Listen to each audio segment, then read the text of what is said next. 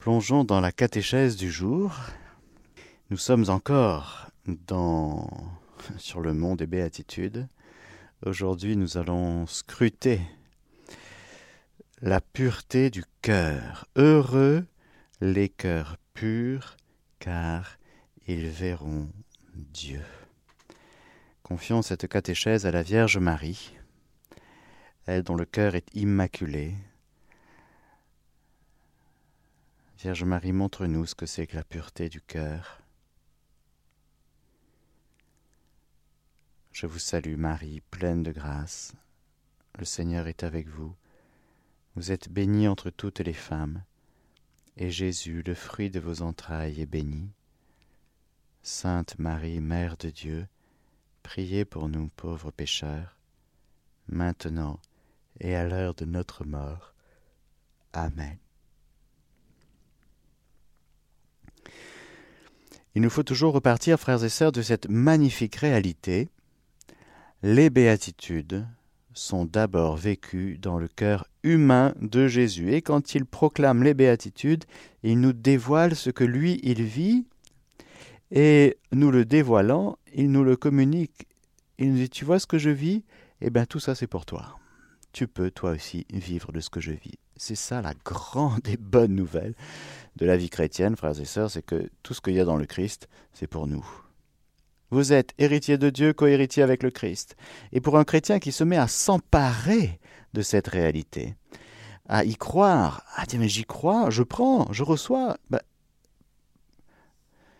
Mange, ceci est mon corps, bois, ceci est mon sang.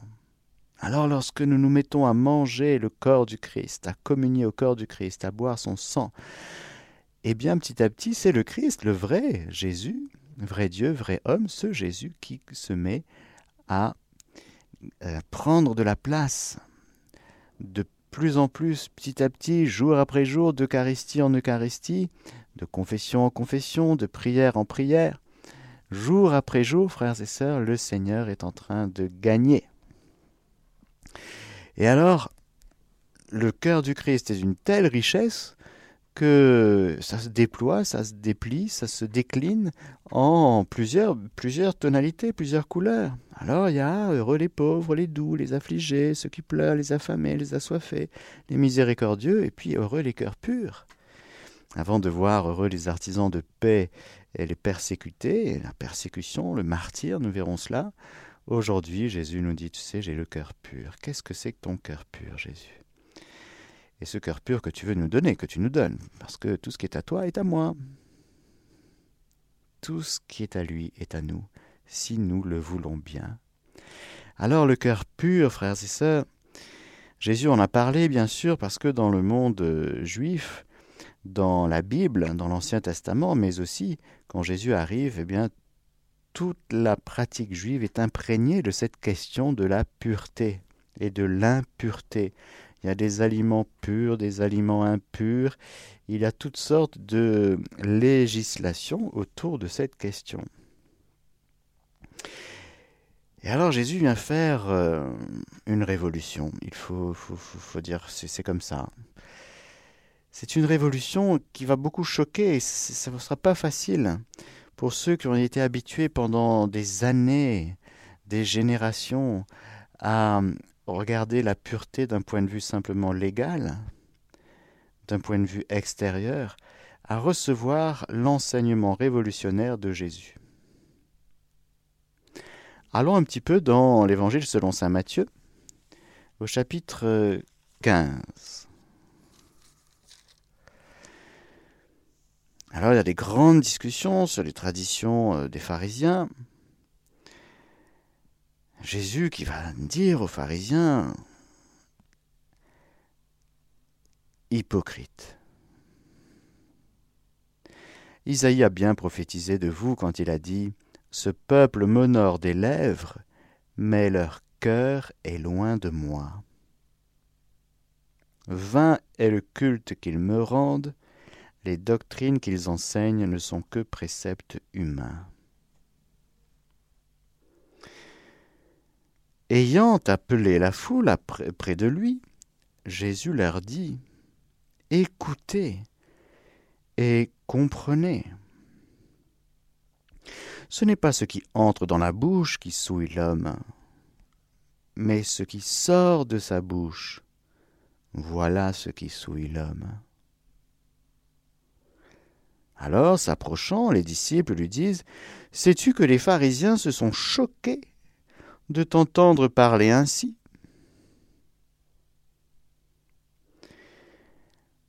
Oui, parce qu'il y avait des grandes discussions. Est-ce qu'il faut se laver les mains au moment de prendre le repas, etc., etc. Toujours des questions très casuistiques, c'est-à-dire euh, dans le détail. Est-ce qu'on a le droit Est-ce qu'on n'a pas le droit Est-ce que Moïse le permet Est-ce que Moïse ne le permet pas? Alors Jésus répond Tout plan, P-L-A-N-T, tout plan que n'a point planté mon Père céleste sera arraché. Waouh Voyons. Laissez-les. Ce sont des aveugles qui guident des aveugles. Or, si un aveugle guide un aveugle, tous les deux tomberont dans un trou. Pierre, prenant la parole, lui dit Explique-nous la parabole. Il dit Vous aussi, maintenant encore, vous êtes sans intelligence? Ah, Ils n'avaient pas bien compris. Hein. Tellement ils sont imprégnés d'une pratique tu fais ça, tu fais pas ça.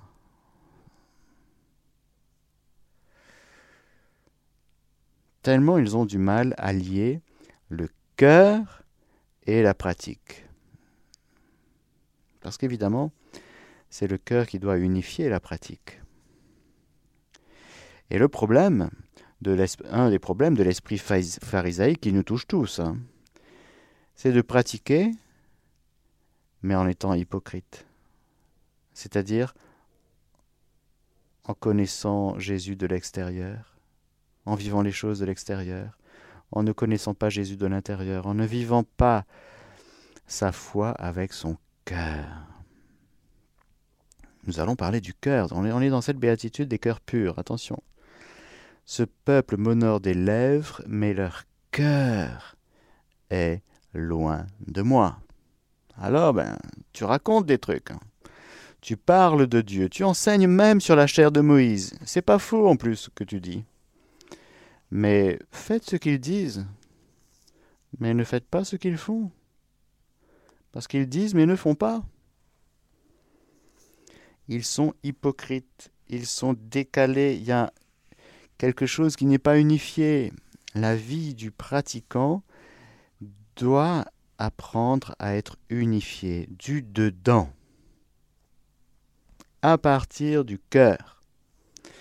Alors Pierre aussi, comme les premiers disciples, ils avaient, besoin d'apprendre. C'est tellement nouveau et en même temps tellement ancien, comme dira Jésus, faites le commandement que je vous donne, aimez-vous les uns les autres comme je vous ai aimé. Il était déjà ancien, mais il est nouveau en Jésus. Tout ce qui était donné dans la première alliance demande non pas d'être aboli, mais demande d'être accompli en Jésus. Alors, euh, ça demande une révolution, oui, la révolution de la foi. Aller jusqu'au bout de l'obéissance de la foi. Ne comprenez-vous pas que tout ce qui pénètre dans la bouche passe dans le ventre, puis s'évacue au lieu des anses Tandis que ce qui sort de la bouche procède du cœur, et c'est cela qui souille l'homme. Du cœur, en effet, procède mauvais dessein, meurtre, adultère, débauche, vol, faux témoignage, diffamation. Voilà les choses qui souillent l'homme. Mais manger sans s'être lavé les mains, cela ne souille pas l'homme. C'est hygiénique, C'est bien de se laver les mains avant de manger. Hein. Mais vous comprenez que ce n'est pas religieux. Ça ne nous relie pas à Dieu. Ce qui relie à Dieu, c'est ce qui se vit dans le cœur. Jésus est venu nous redonner la vie, la vraie vie avec Dieu. Car qui mieux que Jésus sait vivre avec le Père? Personne. Ensuite, il y a Marie. Et ensuite, il y a nous, les saints. Voilà donc que Jésus nous parle du cœur en nous disant que c'est de là que procèdent les mauvais desseins, meurtres, adultères, débauches, vols, faux témoignages, diffamation, etc. On se souille du dedans, on ne se souille pas de l'extérieur. Et si on laisse entrer les choses, c'est que à l'intérieur, on a, on a laissé entrer le péché de l'intérieur. Si vous êtes en Dieu, la tentation arrive, et que vous restez au-dedans, dans le plus profond de votre cœur avec Dieu, comme nous dit Saint Jean, celui qui demeure en Dieu ne pêche pas. C'est-à-dire qu'il est tenté, mais si vous êtes si vous fermez, si vous êtes votre cœur est un jardin clos comme celui du cœur immaculé de Marie, je veux dire, il peut rugir tout ce qu'il veut, mais ça bronche pas au-dedans nous chutons parce que face aux sollicitations extérieures, eh bien nous laissons un espace intérieur en nous pour le péché, pour le refus de la volonté de Dieu, pour la désobéissance à son Saint-Esprit, de sorte que, oui, du coup, on se souille.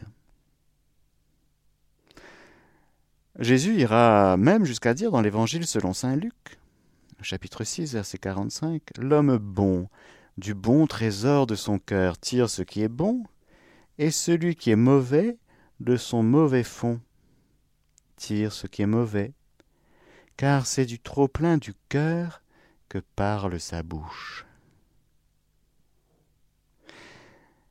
Jésus dit donc qu'il y a le cœur et puis il y a le fond du cœur, le trésor du cœur. Là où est ton trésor, là aussi sera ton cœur.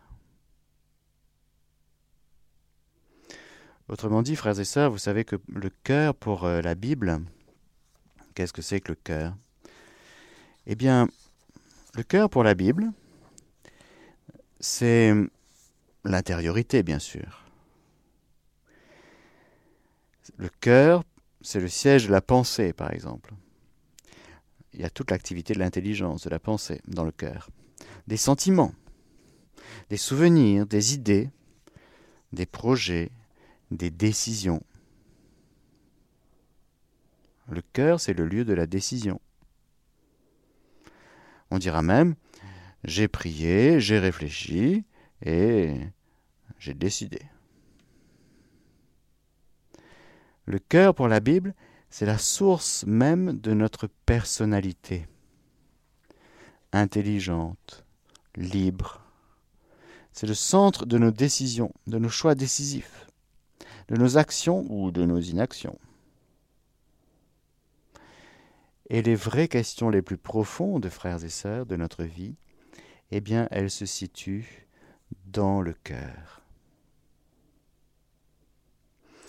Ce cœur où Dieu veut réhabiter tout l'espace,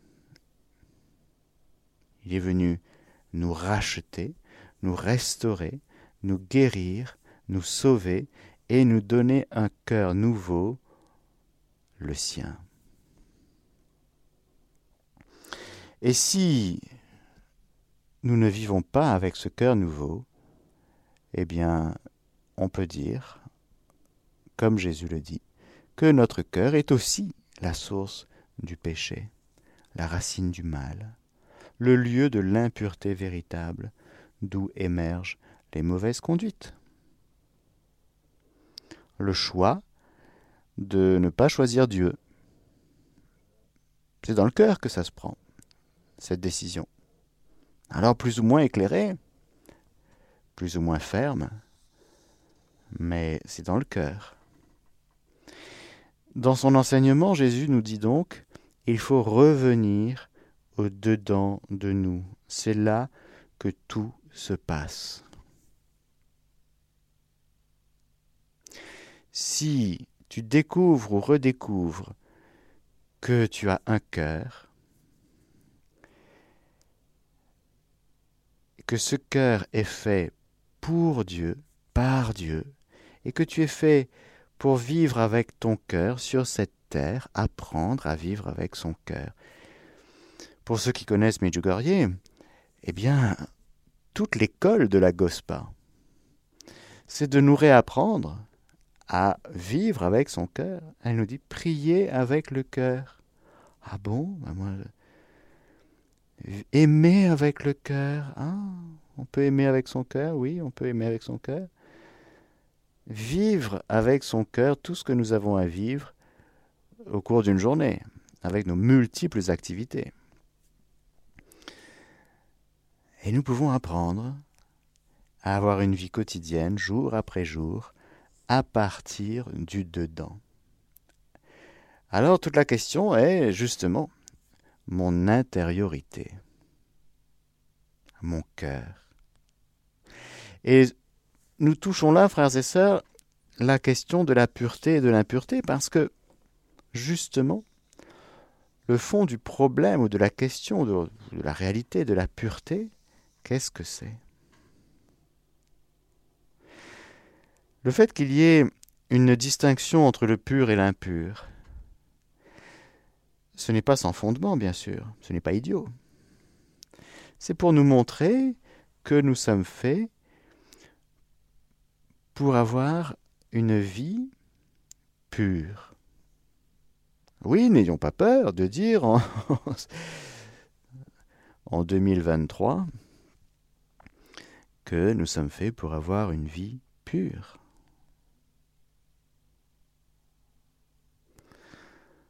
Ça veut dire quoi? Ça veut dire une vie où chacun de nous, frères et sœurs, est déterminé. Nous constatons, tous justement qu'il y a en nous à la fois de la pureté et aussi de l'impureté. Et quand nous disons, ben oui, je, suis impur, il y a des choses qui sont en moi qui sont impures, qu'est-ce qu'on dit? On dit, ben ça veut dire que je ne suis pas complètement 100% en Dieu tout le temps.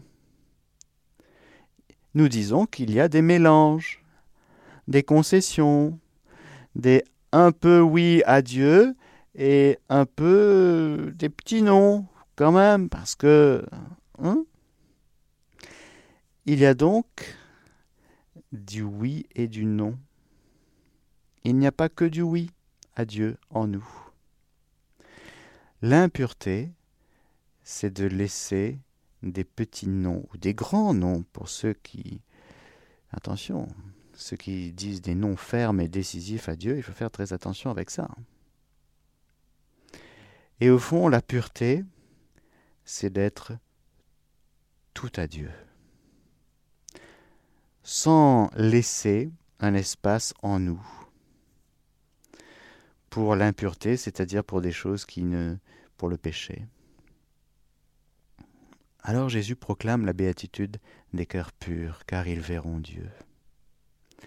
La pureté, nous dit le catéchisme de l'Église catholique, au paragraphe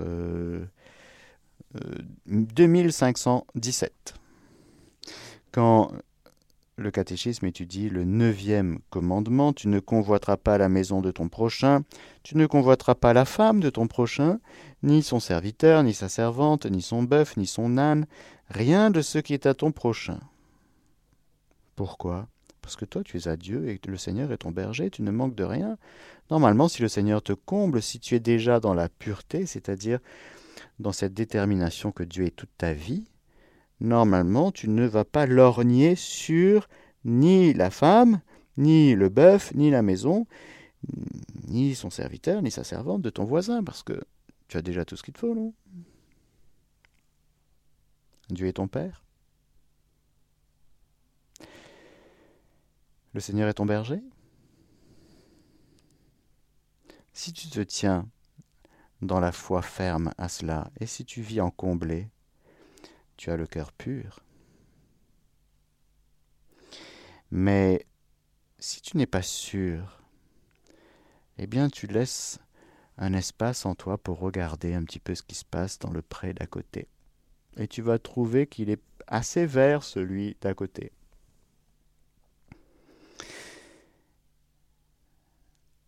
Au paragraphe 2518, la sixième béatitude proclame heureux les cœurs purs, car ils verront Dieu. Les cœurs purs désignent ceux qui sont accordés, ceux qui ont accordé, pardon, leur intelligence et leur volonté aux exigences de la sainteté de Dieu, principalement en trois domaines. La charité, la chasteté ou rectitude sexuelle, l'amour de la vérité et l'orthodoxie de la foi.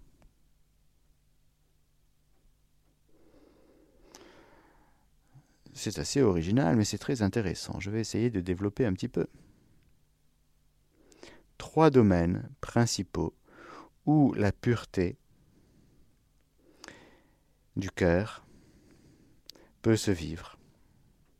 La charité, plutôt que la pureté légale, T'as le droit, t'as pas le droit euh, de manger ça. Le royaume de Dieu ne consiste pas en des questions de nourriture ou de boisson, mais il est justice, paix et joie dans l'Esprit Saint.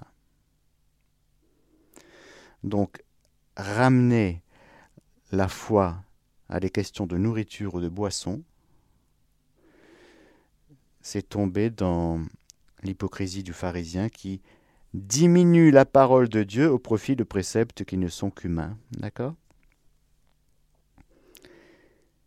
Le primat de la charité. Mettez l'amour au-dessus de tout. C'est lui qui, parfait notre vie, qui accomplit notre vie dans la perfection. C'est lui qui unifie notre cœur. Autrement dit, un cœur qui choisit, quelqu'un qui choisit de vivre avec son cœur, eh bien, et qui choisit de vivre, de mettre l'amour, la charité, l'amour, c'est-à-dire justement, non pas l'amour passionnel, mais la charité, c'est-à-dire l'amour de Dieu qui est répandu dans notre cœur par le Saint-Esprit. Celui qui décide de mettre la charité en premier dans sa vie aujourd'hui, c'est un choix, eh bien, il va être en régime de purification, c'est-à-dire qu'il va vivre une vie plutôt pure. Mettre la charité, vivre de la charité à l'égard de Dieu, à l'égard du prochain, nous purifie et nous fait vivre en pur. Oui, N'ayons pas peur de ce mot, avec le terme un peu puriste, voyez. Le puriste, c'est celui qui, justement, va prendre la pureté au niveau simplement légal ou très extérieur, périphérique par rapport au cœur. Il va donc être un peu comme ce qui est dénoncé, c'est-à-dire, euh, eh bien, extérieur, tout est pur, mais à l'intérieur, ouf, à l'extérieur pure comme des colombes, à l'intérieur euh, orgueilleuses comme des démons. Celui qui choisit de vivre de la charité, c'est du dedans. Il choisit d'aimer comme Dieu aime. Bien sûr, dans le, domaine, dans le deuxième domaine, chasteté ou rectitude sexuelle, il y a tout cet aspect de la pureté, c'est-à-dire euh, ben justement, c'est la même chose. Au fond, je choisis de vivre de chasteté. C'est-à-dire d'aimer d'un cœur droit et sans partage. Que ton oui soit oui, que ton non soit non. Tu es fidèle à ton épouse, tu choisis ta fidélité aujourd'hui, point. Tu ne rajoutes pas une petite note en bas de page. Tu es prêtre aujourd'hui dans le célibat, tu choisis ce célibat, ta vie c'est Jésus, ton époux c'est Jésus, d'accord? Il n'y a pas de petite note en bas de page.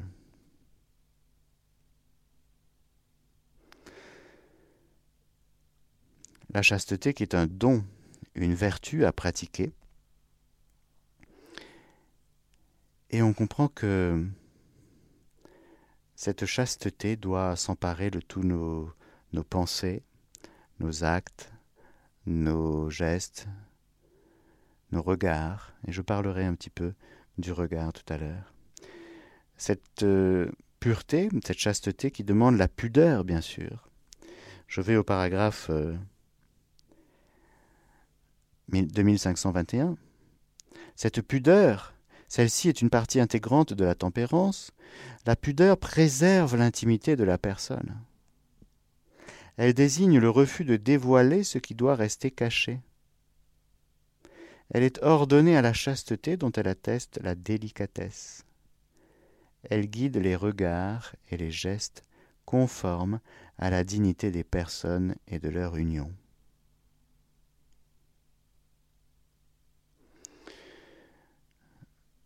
La pudeur protège le mystère des personnes et de leur amour.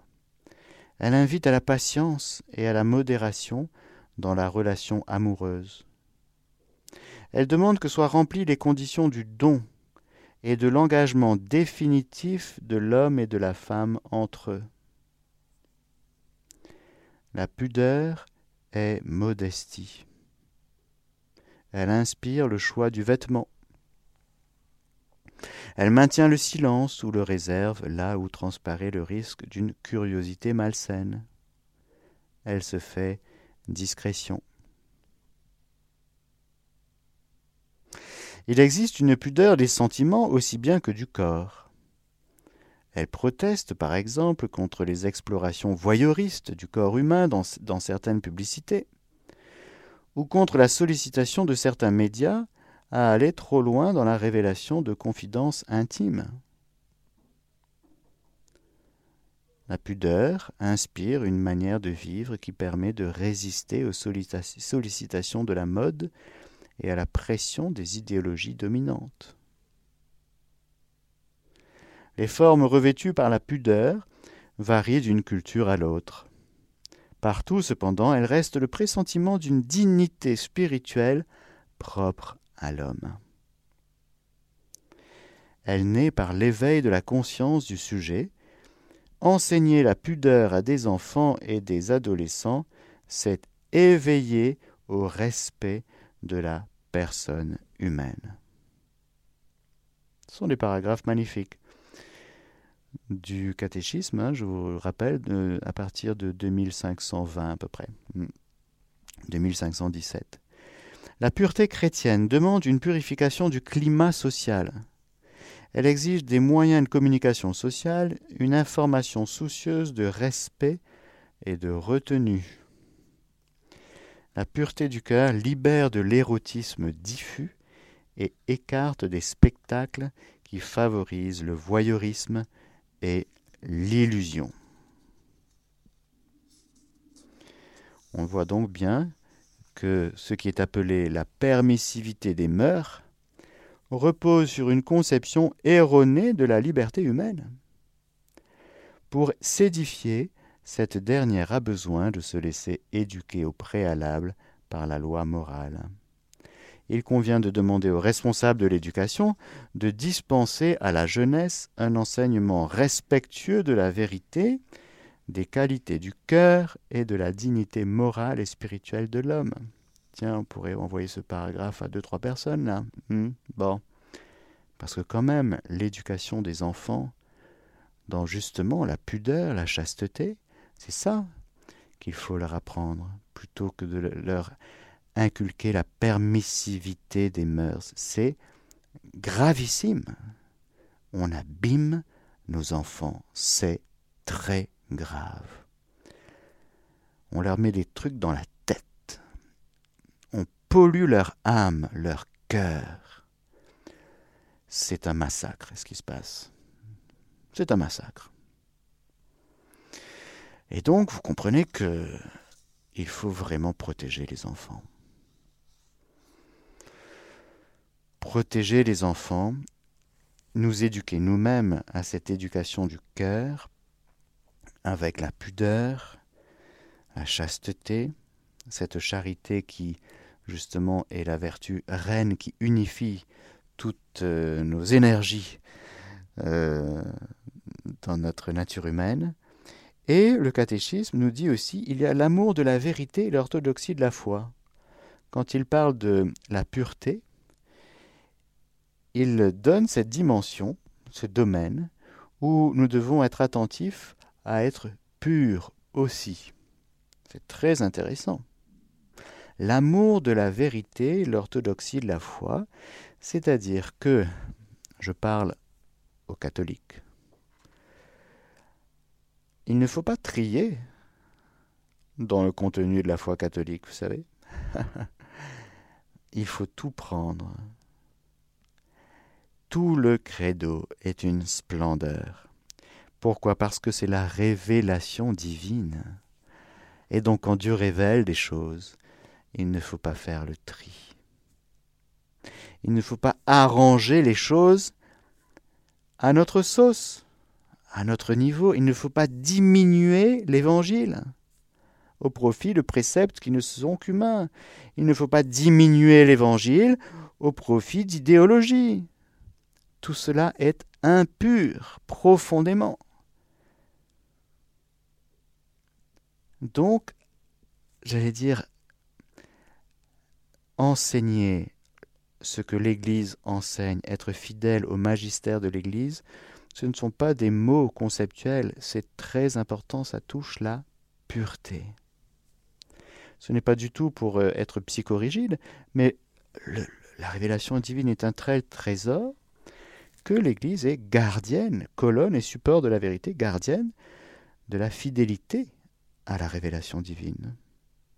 L'Église n'a pas le pouvoir de modifier la révélation divine, parce que celle-ci, elle est close à la mort du dernier apôtre. Elle a le devoir d'expliciter, d'enseigner, de conserver, de garder, de transmettre fidèlement la foi catholique reçue des apôtres. Il y a donc, il peut y avoir, donc, non pas dans le magistère lui-même, mais dans tel ou tel fidèle, dans tel ou tel prêtre, dans tel ou tel évêque, de l'impureté. C'est-à-dire un mélange, c'est toujours ça la, pureté, c'est le mélange. C'est-à-dire je prends le credo et je mets des petites notes en bas de page, vous voyez. Hmm. Tellement conceptualisé, contextualisé que, en fait, je relativise tellement le credo, la révélation, que je fais ma petite religion à moi.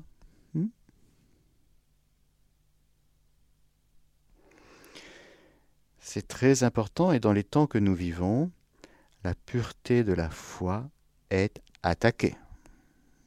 Hmm. Ça, il faut être aveugle pour ne pas voir ces choses. L'amour de la vérité et l'orthodoxie de la foi. la pureté, frères et sœurs, heureux les cœurs purs, ils verront Dieu. Alors voilà. Pour terminer, je voudrais dire deux choses. Il y a dans le passage de l'Évangile selon Saint Matthieu au chapitre 6, justement dans tous ces chapitres 5 et 6, il y a un grand enseignement. On pourrait résumer ces chapitres, on pourrait les appeler les, secrets du ciel, l'enseignement du ciel et du cœur. Jésus forme ses disciples au cœur nouveau. Lui, Jésus, son cœur est nouveau 24 heures sur 24, 7 jours sur 7. Son cœur n'est que nouveau. Marie, son cœur immaculé n'est que un cœur nouveau, immaculé dès sa conception. Il n'y a aucune impureté dans le cœur du Christ, ni dans celui de Marie. Et Jésus vient restaurer notre cœur, mais comme l'Évangile est une école, il faut apprendre, pratiquer, découvrir, renoncer, choisir. Découvrir que nous avons ce cœur nouveau et que, comme il dit au chapitre 6, verset 22, la lampe du corps, c'est l'œil. Si donc ton œil est sain, ton corps tout entier sera lumineux. Mais si ton œil est malade, ton corps tout entier sera ténébreux. Si donc la lumière qui est en toi est ténèbre, quelle ténèbre? Alors bien sûr il y a un lien entre le cœur pur et le regard. Heureux les cœurs purs, ils verront Dieu. Comment est-ce que nous regardons les choses? La lampe du corps, c'est l'œil. Si donc ton œil est sain, ton corps tout entier sera lumineux. Comment tu regardes Dieu? Comment tu regardes ta personne? Comment tu regardes ton frère, ta sœur Comment tu regardes ton histoire Comment tu regardes l'Église Comment tu regardes le pape Comment tu regardes le tout, toute chose Alors, la béatitude du cœur pur, c'est celui, au fond, qui apprend à regarder comme Dieu regarde. C'est celui qui apprend à regarder comme Jésus regarde. Nous, on a tellement des niveaux d'analyse, tellement des regards croisés sur toutes les réalités, qu'on pourrait tomber dans le piège de rater le regard de Dieu, ce qui est quand même l'alpha et l'oméga de tout regard sur toute réalité. C'est le regard de Dieu, créateur, le regard de Dieu rédempteur, le regard du Saint-Esprit sur toute chose. C'est le don d'intelligence qui meut cette béatitude. La béatitude des cœurs purs est un fruit du don d'intelligence, c'est-à-dire celui qui comprend de l'intérieur, qui regarde les choses de l'intérieur. Vous avez compris que le manque de chasteté, le manque de pudeur, l'impureté nous emmène toujours à regarder les choses de l'extérieur, en suscitant en nous de la convoitise ou, de la comparaison, enfin, va nous souiller mais en nous détachant du regard intérieur, celui que Dieu porte sur toute chose. Alors Jésus a le cœur pur, a, le cœur pur, pardon, parce que en fait il ne, il voit le Père à l'œuvre. Ça, c'est une béatitude. Il voit le Père à l'œuvre. Il a, il lui-même. Mon Père et moi, travaillons sans cesse. Il voit le Saint-Esprit à l'œuvre dans les cœurs. Et il voit que nul ne vient à lui si le Père ne l'attire. Et déjà, il voit chez ses disciples qui sont avec lui sur le mont des béatitudes, il voit l'œuvre de Dieu en eux. Ils sont là, ils ont suivi, ils sont en train de se mettre en chemin. C'est une telle joie pour Jésus. Pourquoi? Parce qu'il voit qu'il y a des gens qui disent oui, qui répondent, qui se mettent en marche, qui se mettent en route. Certes, nous sommes pécheurs, nous tombons, frères et sœurs. Mais le Seigneur sait regarder aussi la pureté d'intention. Il sait regarder à chaque fois qu'on tombe, eh bien, le fait qu'on se relève et qu'on continue. Et le Seigneur nous travaille. Et le Seigneur nous travaille en nous donnant de vivre les choses avec le cœur. Un cœur pur, c'est-à-dire son cœur. Pour terminer, je voudrais vous lire un petit extrait de, du livre du ciel de Louisa Picaretta dans le tome 3 du 21 décembre 1899.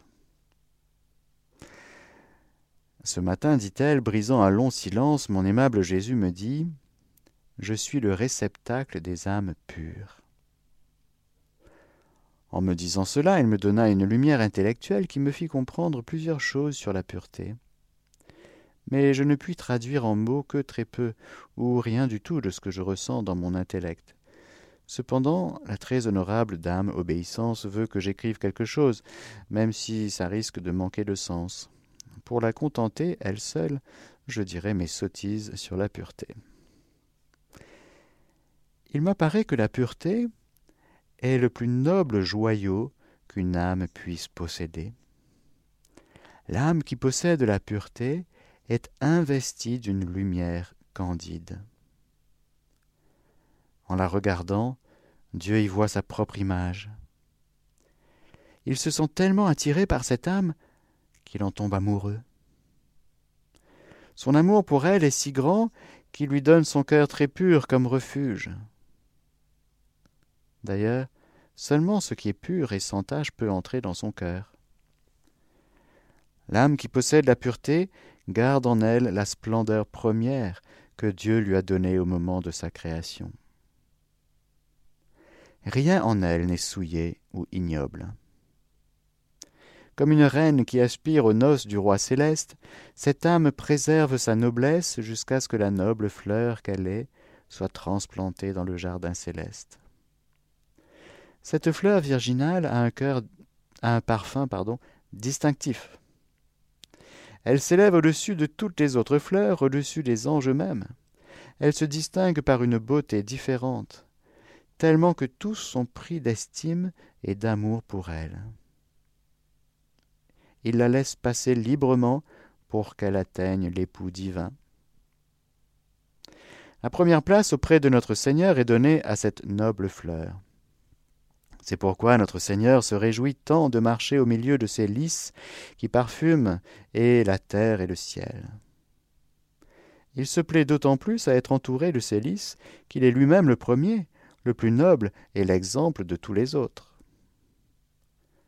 Oh, comme il est beau de voir une âme vierge. Son cœur ne respire aucun autre souffle que celui de la pureté et de l'innocence. Elle n'est obscurcie par aucun amour qui n'est pas de Dieu. Même son corps dégage la pureté. Tout est pur en elle. Elle est pure dans ses pas, dans ses actions, dans son discours, dans ses regards, dans ses mouvements. Simplement à la regarder, on reçoit sa fragrance. Quel charisme, quelle grâce, quel amour réciproque, quelle amoureuse ingénuité entre l'âme pure et son époux Jésus. Seulement celui qui la côtoie peut en dire quelque chose. Cependant, tout ne peut être dit, et je ne sens pas que je sois habilité à parler sur ce sujet, c'est pourquoi je fais silence et je passe. Cela fait penser tellement à Marie, frères et sœurs. Marie est si belle et si pure que elle ne suscite que le respect. Elle attire, elle nous attire d'une manière tout à fait spéciale, Marie. Hein. Il faut bien comprendre que, par exemple, quand saint Thomas d'Aquin se pose la question est-ce que saint Joseph a été tenté euh, est-ce qu'il a eu des tentations, vous voyez, charnelles par rapport à la Vierge Marie? Il s'est posé la question. Réponse non. Pas du tout. Pourquoi? Parce que la pureté suscite eh ben, l'inverse de la tentation, vous voyez. Une créature pure comme celle de Marie, immaculée, dans son cœur, mais dans son corps, le corps de Marie est immaculé. C'est pour ça c'est le c'est le corps le plus beau de toutes les créatures du monde entier, c'est le corps de Marie. Immaculé. Et le corps de Marie, la personne de Marie, son cœur, tout ne suscite que euh, douce attraction, mais complètement chargé de chasteté, de pureté, de pudeur. Vous comprenez? C'est parce que ça vient du dedans, ça vient de son cœur immaculé. Alors Saint Joseph n'a pas du tout été tenté, il n'a pas eu de tentation charnelle par rapport à Marie, oui, pas du tout. Il n'a même pas douté de son, d'une éventuelle infidélité, pas du tout, pas du tout. Ça, ça ne lui est même pas monté à la tête que Marie puisse aller voir quelqu'un d'autre. Et l'épreuve de Joseph, quand il a vu Marie enceinte, c'est, pas du tout, hein, elle, est, elle est allée voir quelqu'un, pas du tout, du tout, du tout. C'est juste impossible.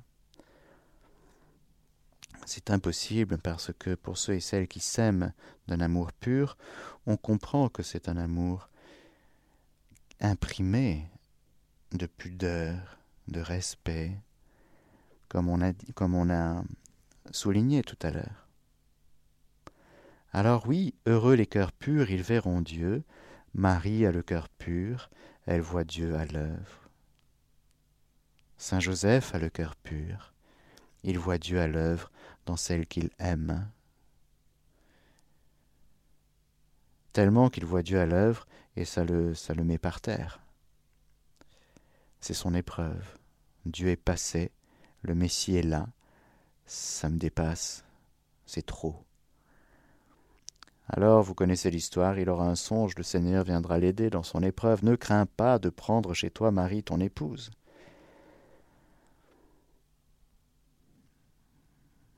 Mais la pureté ne provoque que de la confiance.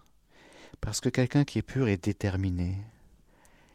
Quelqu'un qui est pur n'a pas d'espace en lui pour la tentation ou pour les trucs bizarres ou pour les trucs qui ne viennent pas de Dieu. Donc c'est pour ça qu'il y a quelque chose de très stable, ferme, de oui, de déterminé, de stable, de ferme. C'est c'est du roc la pureté. Alors la pureté dans le domaine de l'amour, on l'a vu, mais dans le domaine de l'intelligence aussi. L'Église est immaculée dans son enseignement, elle ne se trompe pas. C'est du roc l'enseignement de l'Église, le magistère, oui. Dans tout le domaine de la vérité, vérité révélée et gardée, transmise fidèlement par l'Église, ça inscrit, oui, c'est du roc, le roc de la foi. Merci Jésus de nous avoir dévoilé. On n'aurait peut-être pas deviné que c'était important. Hmm? Mais tu nous dévoiles que la pureté du cœur fait partie de ton bonheur à toi, fait partie du bonheur de Marie et fait partie de notre bonheur à nous. Alors merci de nous partager ton cœur pur qui voit le Père à l'œuvre. Merci de nous donner part au cœur immaculé de Marie. Merci Marie de nous partager ton cœur en nous établissant dans la vérité, en nous établissant dans l'amour vrai, dans la charité. Merci Marie pour ton cœur immaculé. Merci Jésus pour ton cœur pur et merci de, nous donner, Jésus et Marie, part à cette pureté qui est quand même très très loin de la pureté légale. Merci pour cette révolution que tu as opérée, Jésus, en nous. Amen. Que le Seigneur Tout-Puissant vous bénisse, le Père, le Fils et le Saint-Esprit. Amen. Chers auditeurs de Radio Maria, c'était la catéchèse du Père Mathieu que vous pouvez réécouter en podcast sur notre site internet www.radiomaria.fr.